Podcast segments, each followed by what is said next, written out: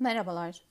Ülker Bisküvi'nin ilk çeyrek fabrik rakamı 1.25 milyar TL ile piyasa beklentisini %15 oranında aşsa da 449 milyon TL net kur zararı ve finansal varlıkların gerçeğe uygun değerlemesinden kaynaklanan 708 milyon TL kaybın da etkisiyle şirketin ilk çeyrek net zararı 471 milyon TL ile piyasa net zarar beklentisi olan 152 milyon TL'nin üzerindedir.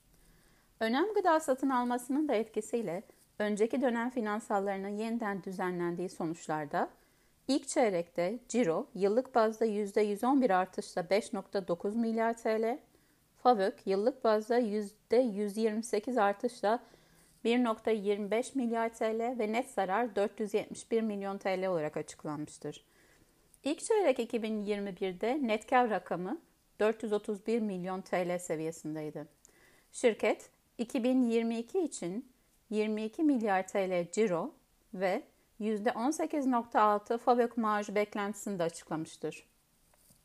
Risksiz faiz getirisinde artışı da içeren makro revizyonlarımız, sonuçlar, artan borçluğun da etkisiyle hisse başına hedef fiyatımızı 22.80 TL'den 20 TL'ye çekiyor ve bu ortamda %19 olan limitli yükselme potansiyeliyle tavsiyemizi endekse paralel getiriye indiriyoruz. 2022 için açıklanan şirket öngörüsünün de etkisiyle FAVÖK tahminimizi %32 yukarı revize ettik.